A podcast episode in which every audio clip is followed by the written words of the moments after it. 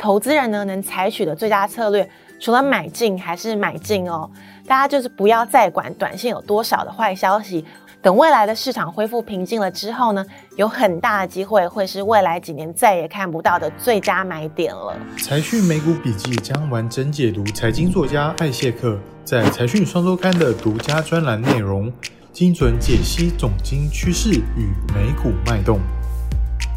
嗨，大家好，我是 Francis 陈队。最近的金融市场呢，可以说是屋漏偏逢连夜雨呀。那怎么说呢？因为原本大家担心通膨呢要开始升温，还有央行呢开始的紧缩政策会带来市场不小的修正。那偏偏呢二月底爆发的俄乌热战呢，又让市场的担忧可以说是雪上加霜了。那艾谢克认为呢，根据之前的历史经验，在这么恐慌的时刻呢，往往呢都是大家呢要开始贪婪的时间点哦。那究竟艾谢克是根据哪一些讯息解读出这样的观点呢？那就让我们开始来看看吧。那我们先从大家最关心的俄乌战争来看好了。先撇除呢地缘政治还有国际角力啊，单纯从这个总体经济来讨论的话呢，战争通常不会是总体经济扩张的敌人，甚至呢还有可能是一定程度的正向效应哦。从图表中看起来呢，从左到右，从第二次世界大战到长期的韩战、越战。然后再到比较短期的波湾战争、南斯拉夫战争和反恐战争，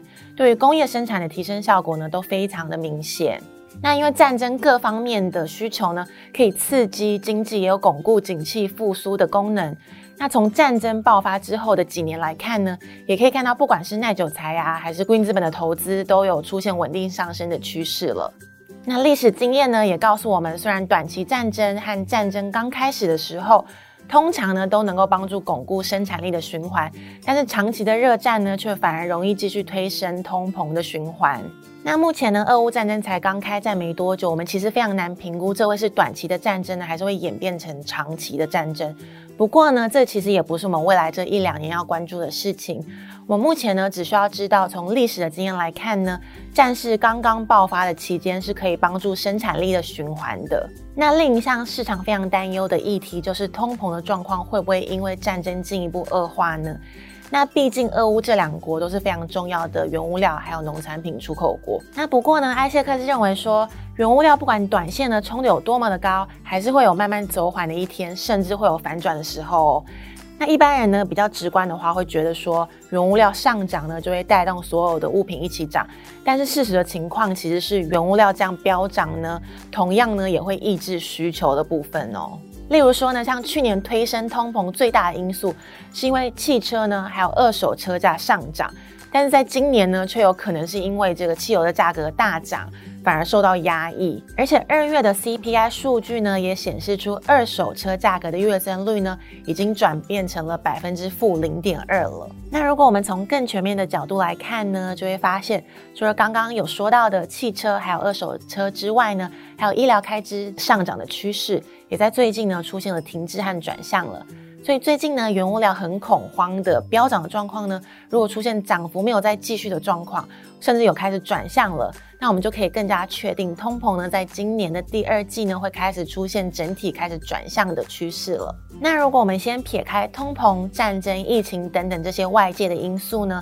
单纯呢我们就回到这个美国总体经济核心数据来看的话，大家做投资的信心呢就会增加不少。因为我们可以看到呢，最近公布的二月零售销售实质增长有达到了百分之五点零五哦，那实质的个人消费支出呢有达到百分之五点四四，那这些都是很强劲的表现。那就业市场的数据呢也很不错哦，三月第一周公布最新的初领失业金人数又再降到了二十一万五千人。那这个呢，比上一周呢下降了一万八千人，续领失业金的人数也继续在新低左右。那最新重要的非农和 ADP 就业数值两个指标呢，也都是大幅的上修。从图表最新的数据来看呢，从去年二零二一年十二月开始呢，美国的就业市场并没有出现一开始大家会非常担心，因为 Omicron 的爆发会造成就业荣景中断的情况。反而是继续维持两项数值，连续五个月呢都没有低于五十万的强劲增长。那再加上呢，美国二零二二年一月新开的职缺也是在历史次高的附近，所以可以说呢，光是从就业市场的数据来看呢，景气的转折呢是不会在近期发生的。那另外呢，刚刚有提到的这个通膨的影响，对就业市场来说呢，也不完全是个坏事。因为当美国每加仑的油价上升到五美元以上，那物价全部都上涨的情况下，那最先会受影响的就会是中下阶层的实质购买力。那再加上呢，很多纾困方案其实陆续都开始到期了，然后中下阶层的劳动人口啊，他们会开始投入一些新的就业市场，否则他们就没有办法养活自己啊，还有家庭。我们可以从图表中看到呢，从疫情之后都一直用龟速在爬升的劳动参与率，终于呢在最近这两个月开始动了起来哦，从百分之六十一点九呢开始跳升到百分之六十二点三，那这两个月的涨幅呢就追平了过去一整年的上升幅度。那这之中呢，上升最多的其实就是经济比较弱势的非裔族群，还有拉丁美洲裔的族群。那这个也表示呢，通膨确实有提高了一些中下层民众的工作诱因了。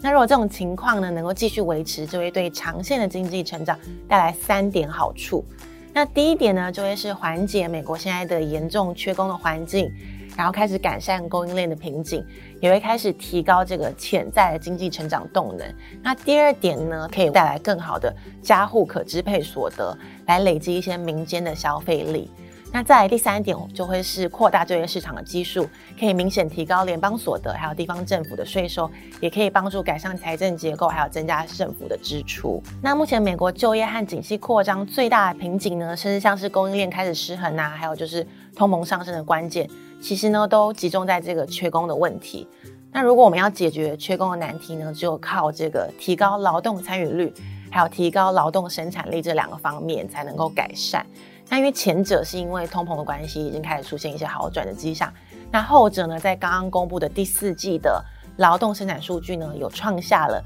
高达百分之六点六的季成长率哦。那这个呢，也代表说企业投入的大笔生产力有改善投资，那这个也开始在发挥作用了。那劳动参与率呢和劳动生产力都提升呢，就是经济迈向稳定成长的重要关键了。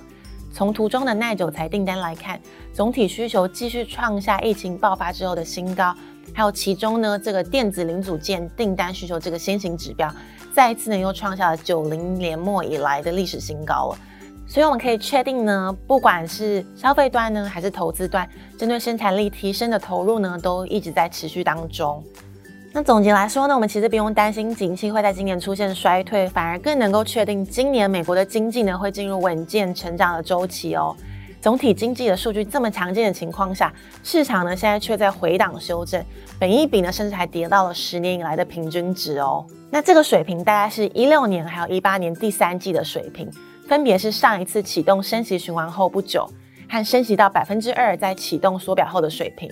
那换句话说呢，不管未来一年的货币政策是如何的变动，很大的程度来说，这一波的修正都已经先提前反应了。那在这样的情况下呢，投资人呢能采取的最佳策略，除了买进还是买进哦。大家就是不要再管短线有多少的坏消息，或者还需要有多少时间的震荡打底。等未来的市场恢复平静了之后呢，有很大的机会会是未来几年再也看不到的最佳买点了。好的，那以上呢就是今天的美股笔记。喜欢这个节目的朋友，记得要帮我们按赞、订阅、加分享。那我们下集再见喽，拜拜。